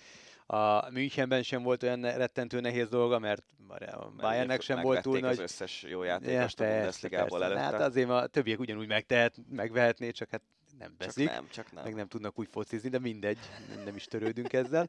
Um, na mindegy, de azért egy ilyen, egy ilyen teljesítményt nem kell megmagyarázni, tehát persze. óriási óriási edző. Ide csatolnám Antonio Cassano múltkori véleményét, hogy Ancelotti egy nem tudom milyen loser, aki semmi újítást nem hozott be a fociba. Ja, hát igen. Maradunk Ancelottinál. Szerinte hazugság, hogy Kylian Mbappé marad a PSG-nél. Ugye múltkor egy újabb epizóddal nyitottuk, a, a, vagy folytattuk az Mbappé szappanoperát, most itt a legújabb epizód, és ez eléggé hosszú, több részes, egy rész több részből áll. Szóval az olasz edző szerint kollégája Pochettino mester nem mond igazat, a, aki azt mondta, hogy maradni fog. Mbappé nyilván megy itt a cica harc, miután ugye a Real Madrid is csábítja a francia csatázsenit, bár nem tud annyi pénzt adni neki, megvásárolni sem tudja, illetve a fizetést meg aláírási pénzt sem tud annyit adni, mint a párizsiak. Úgyhogy mondom őszintén, én nagyon kíváncsi vagyok, hogy hol fog kikötni. Remélem marad Párizsban, mert akkor nem kell újabb foci menni a gyereknek. Mert akkor Mbappé van, hogy... Ha, ó, ó, hát az összes őkorú, ő, a korosztálynak szinte az összes uh, ilyen foci rajongó gyerkőce az, az, az Mbappé rajongó. Tehát. Szerintem csináltatunk egy szignált a, az Mbappé alrovatnak, mert, mert lassan tényleg minden héten jön ez a ja. húzavona, és én tudod, hogy én nagyon nem szeretem ezeket a húzavonákat, tudom, mert tudom. Hát nem, csak érted, most vagy, vagy megy, vagy nem megy. Még az is lehet, hogy ha már Madridba készül és aláírná éppen a szerződését, és akkor beesik valami olyan ajánlat, egy Manchester City-től, hogy nem tud nemet mondani rá, uh-huh nem tudom. Tehát nyilván ez egy, ez egy tök összetett kérdés, mert egyébként nem tudom Kylian Mbappé mennyire okos ember, de könnyen elképzelhető, hogy, meg hogy milyen családi háttérből jön, de hogy egy csomó embernél egy ilyen generációkra lefelé meg tudod határozni egy jó ütemű szerződéssel a, a családod gazdagságát. De, de ezeket a Hát ugye, hogyha gazdaságról, azt nem szeretem. gazdagságról beszélünk, akkor olyan mindegy, hogy hova megy. Mert itt is, ott is megfizetik, tehát az hát unokái jó, is jól fognak élni, akár marad Párizsban, akár átteszi székhelyét Madridba, de, és még maradunk Párizsban. Szeretnének megszabadulni Neymartól, állítólag már 90 millió euróért is eladnák, annó 222 millióért vásárolták meg. Az volt a nagy piac buborék Luffy uh-huh. felfújása, a Abszolút. 222 milliós ajánlat. Ugye ezután jött az, hogy hogy helyére Dembelét meg Coutinho-t vette meg a Barca, és, és majdnem kifizették ezt a komplet 220-at erre a két játékosra, akik ugye hát mondjuk most Dembélé jó formában van, de, de Coutinho abszolút megbukott a Barszában. Igen. Hát de, ha tehet... ez, van, amikor, ez van, amikor ilyen mesterségesen felfújt lufik határozzák meg egy sportnak a, az anyagi helyzetét. Én nagyon kíváncsi vagyok, hogy meg tudnak-e szabadulni tőle, mert nem, én nem látok olyan top csapatot, amely megvásárolna Neymart, mert Neymarral együtt egy halomgondot vásárolnak meg, meg színészkedést, meg sérülés veszélyt, meg botrányt, meg Igen, meg, de közben meg zseniális dolgokat is megvásárolsz, és egy nagyon piacképes játékos, hogyha a gazdasági szempontokat nézed. Uh-huh. Nem? Hát, nem tudom, nem tudom. Nem Kíváncsi vagyok, hogy, hogy, hogy ki, ki fizet neki érte 90 milliót. Oh. Állítólag Pochettino napjai meg vannak számlálva a PSG-ben. Antonio Conte lehet az utódja, írja a Le Parisien, és azt is megírják, hogy Leonardo, ugye a sportigazgató állása is veszélyben van, és Azin Wenger lehet az utódja. Na, mit szólsz? én, én számomra az, hogy Arzén Wenger valahol máshol dolgozzon, mint az Arzenál, az is egy ilyen elképzelhetetlen történet. Aha. Hát nem Vagy tudom. mint az Eurosport, ugye? Mert jó pár évig ő szakértett itt nálunk. Én azért őt szívesen látnám. De rúgás, tudom, hogy most az UEFA-nál vagy a FIFA-nál valamelyik ö, szervezetnél, szövetségnél tanácsadói állást vállalt. Ő, ő, ő nagyon a két évenkénti VB mellett igen, foglalt igen, állást. Igen, FIFA. De mindegy, én, én szeretném inkább klubcsapatnál látni, megmondom őszintén inkább edzőként, mint sportigazgatóként. És ha már sportigazgató, Ralf Rangnick, ugye a Manchester United jelenlegi szaktanácsadója, vagy jó ég tudja, hogy éppen milyen pozícióban van a Unitednél, de az idén végén átveszi az osztrák válogatott irányítását 2024-ig. Péter Stöger is, ugye a Fradi volt edzője is az esélyesek között volt, aztán végül Rányik kapta meg. Annyira jól sikerült a Ferencvárosi kitérő Stögernek, hogy meg akarták bízni szövetségi kapitányi posztra. Na ja. Amúgy uh, Rangnick, mint szövetségi kapitány, azt szerintem nem biztos egy rossz ötlet. Mármint, hogy ez elég jó agya van, és szerintem egy szövetségi kapitánynak kb még jobb agy kell a focihoz, mint egy klubedzőnek, mert a klubedző az összevásárolhat játékosokat a saját rendszerébe, a szövetségi kapitány viszont hozott anyagból dolgozik. Meglátjuk, hogy ez, ez, ez hogy alakul. Maradunk a Unitednél, a klub korábbi legendás középpályása, Ez aki jelenleg szakkommentátor, ugye Roy Keane. Na, Roy Keane szerint Marcus Rashford túl sokat mosolyog, főleg a bemelegítések során, és Roy Keane nem bírja, hogy egy játékos sokat mosolyog, akkor mosolyogjon, amikor gólt lő. Meg a winning time-ot nézed? Nem még, már be van listázva, de még nem Na. Roy Keane az a Manchester United Jerry Westje. Tehát majd, Tudod, ha látod a sorozatot, eszembe? akkor majd rá fogsz jönni, hogy miért mondom. Egy ilyen savanyú, ilyen rothadó citrom. Én nem tudom, hogy Jerry West ilyen volt-e, de a sorozat így mutatja be a karakterét. Ilyen semmi nem jó, a szar is keserű, és csak negatív. De a szar az, az azt hiszem keserű, nem? Vagy Nem, nem tudom. még nekem, ez a nagyapám mondása volt, hogy kisfiam, neked még a szar is keserű, hogyha valami népen múfurc voltam, akkor mindig ezt mondta. De figyelj viszont, ami, ami teljesen ugye Roy Keane-ről lett lemásolva, és ez nem is tudom, hogy mikor ugrott be, de, de úgy, hogy már, már hónapokkal azután, hogy végignéztem a, a sorozatot, a Ted Lasso-ból ez a Roy Kent karakter, hát ez így még a név is timmel. Egy az egyben Aha. szerintem. Egy az egyben Á, szerintem. de igen, van benne valami. Uh, egy picit ilyen magánszál a Roy Kínes dolog. A fiam vízilabdázott egy másfél évig, és akkor ilyen 8-9 éves lehetett körülbelül, és uh, volt az első hazai meccsük, az első bajnoki, az egész család lement, unokabratyó pont itthon volt Amerikából, ő, ő az OSC-ben játszott, és, és a, a, a gyerek halálbüszke volt, és buzogott benne a bizonyítási vágy, és dobott egy gólt, és így kinézett ránk a vízből, két lábtempó között, és csak így fölemelte az öklét, hogy így, így örült. Tehát nem volt örömködés, nem volt ilyen, ilyen ellenfélalázás, csak 8 éves, 9 éves gyerekről beszélünk, fölemelte az öklét, kihívta az edző a medencéből, e, és azt mondta neki, hogy majd akkor öklözzél, akkor örüljél, ha majd olyan leszel, mint a Benedek Tibi. Na, micsoda pedagógiai érzék 8-9 éves gyerekkel. Azt Hm? mondjuk, hát, hogy Tök mindegy, hogy hol játszott, nem akarom. Mint hogyha, mint hogyha én bedobnék egy uh, triplát a kosárpályán, és azt mondaná az edző, hogy majd akkor örüljél, ha te vagy a LeBron James, nem? Tehát, hogy... Jaj. Szóval... Szóval... gyökér. Nem, de, de tehát értem, amit szeretne, csak nem biztos, hogy az a, az a jó motivációs Miért ne technika. örülhetne? Persze, hogy örüljön, nem azt mondom, pont ez az, hogy nem biztos, hogy a valaha volt egyik legjobb vízilabdázóhoz kell hasonlítani. Hát meg élete első gólja volt, tehát ez Hát nem, nem tudom, tehát nem, nem is értettem, mondom őszintén. Na mindegy, csak ez jutott eszembe Roy Keane-ről. A Premier League-ben a kiesés ellen menekülő Everton szurkolói szombatról vasárnapra óriási tűzijátékkal örvendeztették meg a vendég Chelsea csapatának játékosait, abban reménykedve, hogy a londoni játékosok majd nem tudnak nyugodtan aludni, és így meglephetik őket ö, aktuális bajnokiukon, mert ö, fáradtak lesznek, kialvatlanok. Hát bejött az ötlet, mert az Everton 1-0-ra nyert, és ö, kis Fricska, hogy ugye az Evertonnak a, a menedzsere, szakvezetője, az Frank Lampard, Frank Lampard a Chelsea korábbi legendája.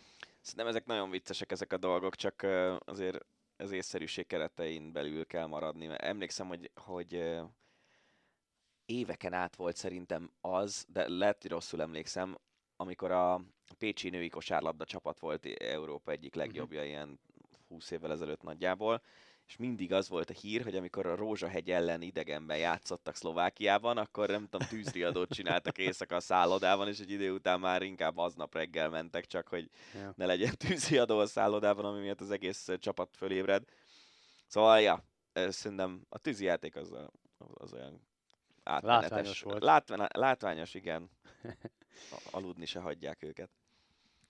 Az ESPN szerint Erling Haaland a jelenlegi legjobb fiatal, 21 éven aluli labdarúgó, pedig a második Faden a harmadik, Gavi a tizedik, Alfonso Davis a kilencedik, Szoboszai Dominik pedig a huszadik. Na, nem rossz egy ilyen listán rajta Nem lenni. tudom, szerintem Gavi egészen zseniális dolgokat tud csinálni. És úgy, hogy egy ilyen tök pici srác, és nem olyan könnyű őt elválasztani fizikálisan sem a labdától. Én, én őt előrébb tenném. Ezt de én sem értettem. Én Gavi tizedik helyét nem, nem értettem, hogy miért csak tizedik. Alfonso Davis is Davisnek a jó, kilencedik nem? helye sem ö, igazából számomra kicsit meglepetés volt. Hát de- tudod, ezek azért szubjektív listák Abszolút mindig. persze. No, a, kicsit hagyjuk a labdarúgást. Oroszország nem rendezheti meg a 2023-as univerziádét. Online szavazáson döntött az Egyetemi és Főiskolai ö, Sportvilágszövetség végrehajtó bizottsága. Augusztus 7 és 19-e közötti Jekaterinburg lett volna házigazda. Felkészül Budapest? Azt nem tudom, de az oroszoktól elvették a jövő évi hoki VB-t is, ami Szentpéterváron lett volna. Igen. És arra viszont van egy olyan megérzésem, hogy ha, ha följutnánk, akkor Fú, az, az összes lenne. kezünkkel jelentkeznénk, hogy ezt hadd rendezzük meg. És egyébként nem lenne nagy hülyeség, tehát öt villamos megállóra van egymástól két olyan Ja. csarnok, ahol meg lehetne rendezni ezt a VB-t. Korábban, amikor először följutottunk a nagyok közé, akkor, akkor volt arról szó, hogy lobbiztak a Magyar Szövetség részéről egy esetleges AVB rendezésért, és ja, szóval nem, nem, nem tudom, hogy egyáltalán elgondolkodnák elgondolkodnának-e azon a, az IHF-nél, hogy, hogy egy ilyen jó indulattal is ingázónak nevezhető csapat ö, rendezzen, de, de szerintem, hogyha itt egy konkrét beugrásról van szó, akkor arra jobb esély van, mint mondjuk az, hogy hat évre Mhm. előre vagy öt évre előre kapunk egy rendezést. Hát figyelj, hogyha megpályázunk a rendezést, akkor az biztos, hogy saját magunknak követeljük az ötletjogát, és biztos, hogy, ja, nyilván. hogy ötletgazdaként fogunk magunkra hivatkozni, és nyilván minimum egy tiszteletét, Minden- már mint kettő. Minden meccs végén hosszabbításnak kell történnie. Így van. Így van, és persze jöhetnek a tiszteletjegyek. Na mindegy. Az na, nem kell tiszteletjegy kifizet. E, Budapesten lesz egy a hoki VB, veszek egy bérletet. Szóval mégis indul az Engő Motorsport a VTCR, vagy VTCC sorozat 2022-es kiírásában. Ugye pont Lantival beszélgettünk a múlt héten, és, és ő arról beszélt, hogy hát ez idén most valószínűleg elmarad, hát mégsem marad el. A magyar istáló Cupra a autóknál marad, a csapatban pedig Rob Huff, illetve Nagy Dániel lesz majd a két pilóta, tehát most nem három, hanem két pilóta lesz, és ö, a héten már kezdődik is Franciaországban a nagy száguldás. Sikerült nyílbeütni az ötlete, üzletet a Seataddal kapcsolatban? Amit Ja, persze, mondtam, hogy gyakorló, gyakorló autónak meg, megkaphatják, csak kicsit pimpeljék fel, Na, de és viccet aztán majd félretéve, kapjam vissza. Vagy egy, csak odaadod nekik az autót, csak mehessél három kört a Hungaroringen valamelyik ilyen versenykuprában, nem? Elbírnám viselni. Ja, ja. Na, szóval viccet félretéve azért ez egy tök jó hír, és tényleg úgy beszélgettünk erről, hogy azért Lanti már mondta, hogy próbálkoznak, próbálkoznak, és remélik, hogy összejön, és tök jó, hogy összejött. És a Nagy Daninak is örülök, aki egyébként szerintem a köztévén ezeken a Forma 2-es, meg Forma 3-as közvetítéseken szerintem egész jó, jól kezd beletanulni ebbe a szakmába, és, és jó meglátásai vannak szakkommentátorként, meg minden, minden versenyen, ahol közreműködik. Így van. Jégkorong, ugye Dani már lelőtte a poént, nem véletlen csempésztem be az Ácsiba, hogy a héten kezdetét veszi a Divízió 1 per A csoportos jégkorong VB. Természetesen magyar válogatottal. Hetényi Zoltán például hat év után vétett ismét. E- e- válogatottban- Ebben egész biztos vagy? Mert én bevallom őszintén, én nem láttam, vagy e, csak így átfutottam a magyar keretet, de nem emlékszem, hogy Hetényi nevét ott találtam volna. Hát pedig De mindjárt, mindjárt gyorsan utána nézek, és ha én vagyok a hülye, ja, én vagyok a hülye, jó, akkor Na, tovább tessék. is mehetünk. Szóval Dani kedden hol- holnap utazik. Ha, ha még ott, azt mondta, ha ott vagy már, megérkeztek, és még fél óra elteltél mondasz, hogy nem hiszem, hogy hát ennyi a csapatban. Legalább akkor... most már tudom, legalább a saját hokis barátaim nem fognak hülyének nézni, még ha 1500 hallgatónk hülyének is néz. Na, a de lényeg, hogy mit várhatunk a? Hetényi az egyik legjobb kapus évek óta ebben az Erste ligában, ami ugye ez a magyar ö, székelyföldi Mhm. közös liga, és ö, nem, nem szigorúan székelyföld, mindegy, szóval a ma- magyar központú Mhm. ligának a, az egyik legjobb kapusa, úgyhogy nem olyan meglepő szerintem, hogy bekerült. Hát én, én természetesen feljutást remélek, mondom a barátaim, akik azért nálam sokkal jobban benne vannak a, a hoki világban, ők, ők féltik a csapatot. Szerintem az első meccs az, az nagyon meghatározó lesz, Dél-Koreával játszunk kedden, tehát mire, mire ti ezt meghallgatjátok, addigra ezen már túl leszünk, ö, és, és ha azt meg tudjuk nyerni, akkor egyértelműen a feljutásért ö, harcban leszünk. Ha ott kikapunk, akkor viszont még az is előfordulhat, hogy a kiesés ellen fogunk küzdeni. Az utolsó körben a románokkal, vagy, vagy a litvánokkal, vagy valami ilyesmi. Úgyhogy én, én nagyon bízom, bízom ebben, mert most tényleg, most hogyha megnézzük ezeket a csapatokat, oké, okay, Dél-Korea négy évvel ezelőtt rendezett olimpiát, arra fölépítettek egy elég jó csapatot, nem nagyon fekszik az ő stílusuk nekünk, mert ilyen ázsiai jellegű, ilyen meze, hogy, hogy hívják a rakétából kilőtt egerek módjára rohangálnak föl alá a jégen. A, a mérgezett egerek. Mérgezett egerek, ezt akartam, ezt akartam. Igen, köszönöm szépen. Mondtam én, hogy kellett az a felvezető. Szóval a mérgezett egerek módjára rohangálnak a, a koreai játékosok a jégen, nagyon gyorsak, és van egy-két igen jó honosított játékosuk is. Én ezt nem engedném, az ezt nekünk az is van. Az ja, nekünk is van. Ma, magunknak engedném. Kulmala Rasmus például, azt hiszem most mutatkozik be nagy tornán. Ugye ennek a tornának a nagy truvája az az, hogy, hogy 20-ban meg 21-ben sem volt második vonalbeli uh-huh. világbajnokság, tehát utoljára 19-ben játszottunk VB-n, és és az olimpiai selejtezőn játszottunk ugye 21 augusztusban, ha jól emlékszem, a, az volt ilyen fontos nagy torna, Aha. de ott azért jóval kisebb esélyünk volt ezt a csoportot megnyerni, mint itt, itt e, elég az első kettőben lenni. Úgyhogy Szlovénia, Korea, Litvánia és Románia az ellenfél. Tehát ötből kettőbe kell jutni, és papírforma szerint mondjuk a három legjobban benne vagyunk. Szerintem. Hát kíváncsi vagyok. Meg persze drukkolunk szívritmus szabályozót kapott Sonny Colbrelli, aki március 21-én a katalán körverseny nyitó szakaszának végén a célba érkezés után összeesett, és újra kellett éleszteni. Olaszországban biztos, hogy nem versenyezhet, és valószínűleg hazája licencével sem, mert ott ugye a törvény tiltja, ugye ezt Eriksen kapcsán Igen. abszolút tudjuk, hogy szívritmus szabályozót használó profi sportoló versenyeken vegyen részt. Tavalyi Paris-Roubaix verseny nyerte meg.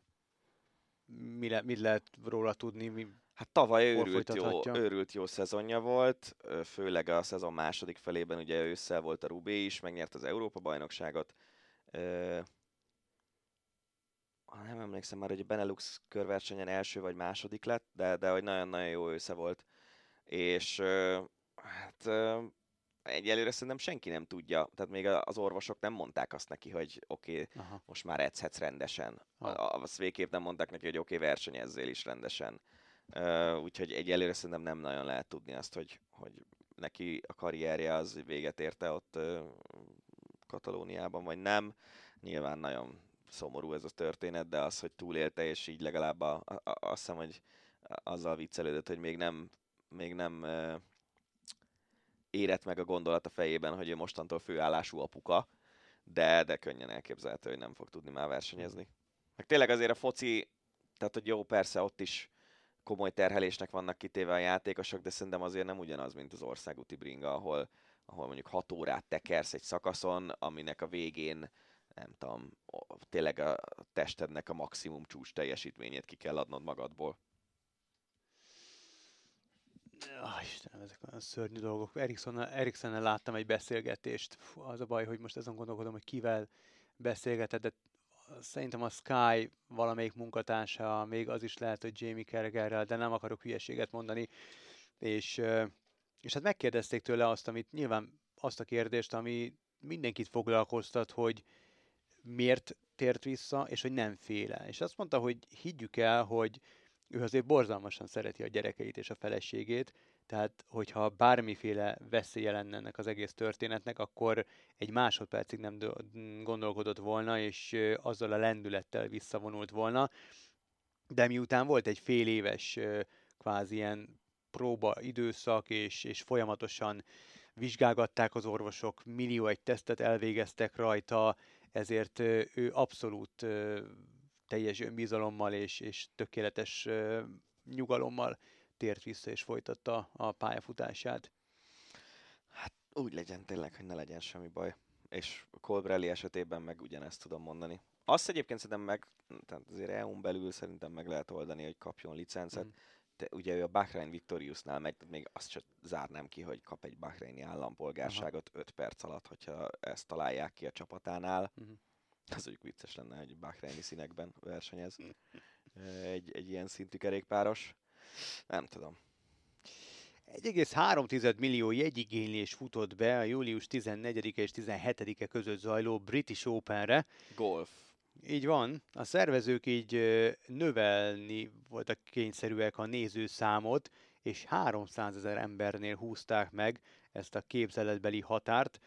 A a rekord eddig a torna történetében 239 ezer néző, ezt négy napon át kell, tehát ez egy négy napos torna, így kell elképzelni, tehát azért ez így is brutális szám, de van olyan golftorna, a Phoenixi Waste Management, ahol sörös poharakat dobálnak Aha, akkor, hogyha valaki hólin van tűt egy bizonyos szakaszon, ahol volt már olyan, hogy ö, 400, valam, 400 vége ezer ember gyűlt össze azon a helyszínen négy nap alatt. Nem, nem akármilyen számok ezek. Tiger Woods is ott lesz a hírek szerint ezen a, ezen a tornán. Elindul, és St. Andrewsban rendezik, az a sportág mekkája, és Woods nagyon szereti azt a pályát, ráadásul nagyon fekszik neki, hogy nincsenek emelkedők, meg különböző szintkülönbségek, meg nyert már itt, úgyhogy szerintem ezzel is magyarázható ez az irgalmatlan jegyigénylés. Te mit gondolsz erről, hogy nem kéne minden évben St. Andrewsban rendezni a, a Brit Open-t? Nem, nem. Jó, nem. mert nekem az annyira összekapcsolódik a két a helyszín, meg a, Hát- meg a torna, így főleg presztízsben egymással, de nyilván én kevesebbet tudok jóval a golfról, mint te. Nem, ennek a British Opennek pont az a, igazából a lényege, hogy ezt az úgynevezett links típusú pályán rendezik meg ezt a tornát, ami igazából Hát nem is. Európára, a Szigetországra Igen. jellemző golfpályák, és ott van annyi, mint égen a csillag, az ráadásul oké, az oké. ö, patinásabbnál És patinásabb nem csak ott helyszínek. vannak links pályák, hanem szerte a világban Hát igen, igen, építenek persze. ilyen pályákat. Úgyhogy csak hát legyen közel az óceánhoz, de, de az igaziak nyilván azért, azért inkább ott vannak. Nem, szerintem egy, egy, egy major elég egy ugyanazon a helyszínen, en- ez, ez a Masters, az összes többiben rotáció van, és ö, amúgy nagyon szigorú a British Open-en a rotáció, tehát nem minden, Mhm. nem adogatják össze-vissza. Még azt is megkockáztatom, de ennek esküszöm utána nézek, hogy van egy bizonyos számú pálya, amely között, Mhm. amelyek között ö, zajlik ez a rotáció. Kosárlabda. Maronka Zsombor ismét jelentkezik az NBA draftra, ugye játékos bőrzére. Jelenleg a Badalona játékos, most kapott egy 5 éves hosszabbítást. Egy nagyon fiatal, 19 éves játékosról van szó, és a kosaras barátaim, a Cleveland Cavaliers szurkolói a Facebook csoport tagjai azt mondják, hogy, hogy egy, egy nagyon, nagyon nagy tehetség, óriási jövőt jósolnak neki. Elkezdtünk játszani gondolat, hogy mi lenne, hogyha a Cleveland választaná ki. Halkan jegyzem meg. Mi lenne? Hát mi lenne Na. nőne a Cleveland Cavaliers Facebook csoport, Instagram és TikTok csoportnak a tagjainak a száma? Én meg erre azt mondom, hogy egy 208 centis, 19 éves szegedi játékos, amikor utoljára Katalóniába költözött, akkor annak elég komoly sikertörténet lett a vége. Nagy Laci. Hát, hogy ne? Legyen úgy. Legyen úgy. Maradunk a kosárlabdánál, hát egy beszarás a sztori. Jerry West beperli a Winning Time készítőit, ugye ez az a A sorozat, szar is amely... keserű. Igen, ez az a sorozat, amely ugye a Los Angeles Lakers, a Showtime Lakers megszületését és, és azt az érát dolgozza fel, és Jerry West ugye... Állítólag kiváló podcast készült a sorozattal kapcsolatban. Igen, beszélgettünk róla, Sergő Andris és Szabó Bence fiatal kollégáink készítettek és készítenek hétről hétre filmes podcastet, és a legutóbbi adásban ezt a sorozatot dolgozták fel, és meghívtak vendégnek, amit ezúttal is köszönök, és tök jól éreztem magam. Úgy találjátok meg a podcastet a, a podcastjaink között, hogy dupla csavar, ez a Ja, igen. filmes, tévésorozatos elmondani a, a nevét. címe. Igen. Szóval szerintem egy baromi jó sorozat, amely, amely ezt az érát dolgozza fel, és nem tudom, hogy meddig mutatják be majd, hát remélhetek van annyi fantáziája a készítőknek, hogy a, a sót emlékeznek a végéig. Um, természetesen Magic Johnson van a középpontban, meg Karim Abdul-Jabbar, meg Jerry West, ugye az NBA logó, aki előbb edzőként, majd később kvázi ilyen GM-ként, sportigazgatóként a Lakersnél is dolgozott, meg felfedezte Kobit, meg stb. És a karakterét egy ilyen rettenetesen negatív személyiségként mutatják be, állandóan káromkodik, borzasztóan negatív, fanyar, kiégett, megkeseredett ember képét sugalja, benyomását kelti. Az egyik legviccesebb karaktere a sorozatnak, de állítólag Jerry West nem ilyen volt, legalábbis ő azt mondja, Úgyhogy azt, mond, azt olvastam, hogy idézem, hogy ha a legfelsőbb bíróságig is kell elmennem, akkor is beperlem ezt a társaságot. Ebből szerintem semmi jó nem sül ki. Ráadásul az ezzel, hogy ő ilyen érpereskedik, ezzel lényegében a bizonyítékot szolgáltatja maga ellen, nem? Valahogy úgy, így van. És akkor az utolsó, szintén kosárlabdához fűződő hír. A Netflix dokumentumfilmet készít Tim donahue az NBA történetének talán legnagyobb botrányának a főszereplőjéről. Donahue 2003-tól három idényen keresztül tett fel több ezer dolláros téteket az általa vezetett NBA meccsekre, ugye játékvezető volt, illetve adott tippeket másoknak. Én úgy tudom, hogy 15 hónapos börtönbüntetést kapott, ráadásul közel másfél millió dollárt kellett visszafizetnie az NBA-nek. Óriási botrány volt ez annak idején. És nagyon meglepő, mert egy elismert játékvezető volt, tehát egy rutinos játékvezető. Én erről bevallom őszintén, hogy nem tudok semmit, de szerintem a, ha, ha kicsit az az érzésem, hogy hogy ezek a sztorik, ezek játékfilmben jobban működnek, mint dokumentumfilmben. Aha. Lehet, hogy a doku is nagyon érdekes, de igazán az szippant be, hogyha játékfilm, mint ahogy szerintem a, a Lakersnél is azért is működik annyira jól, mert, mert játékfilm, uh-huh. és, és nem doku. De le, lehet, hogy másnak meg azt tetszik, ez az én személyes véleményem, hogy én inkább ilyen játéksorozat vagy játékfilmeknél én is érzem jobban, jobban magam. És ha már Netflix, akkor még egy, egy gyors hír. Ott a világbajnokság, a snooker világbajnokság utolsó napjában tudtuk meg, hogy Ronnie O'Sullivan is be van teljesen mikrofonozva, állítólag, hát ő azt mondja, és akkor nyilván így is van, a Netflix doku készül a Ronnie O'Sullivanről is. Ugye most éppen, amikor ezt a podcastet felvesszük, akkor pont harcolt Judd trump a hetedik VB címéért. Így gyanítom jobb lenne a fogadtatása a dokumentumfilmnek, hogyha sikerülne megnyerni a hetedik VB címet, és nem kapnak ki. Egy, egyelőre legalábbis amikor beültünk, akkor még úgy tűnt, hogy győzni fog. Ennyi, hát ennyi volt, volt az mára. Így volt. Így, vagy így van, ez, ez volt már az Ácsi, úgyhogy jövünk jövő héten is friss hírekkel, illetve hogyha van nektek valami olyan híretek, amiről ö, érdekel a véleményünk, akkor küldjétek el, megtaláltok minket Instagramon, Twitteren, mindenhol lényegében. Vigyázzatok magatokra, köszi, hogy hallgatok bennünket. Révdanit és Farkasvölgyi Gábort hallottátok. Sziasztok! Ez volt a Hosszabbítás, az Eurosport podcastje. A műsor témáiról bővebben is olvashattok honlapunkon az eurosport.hu.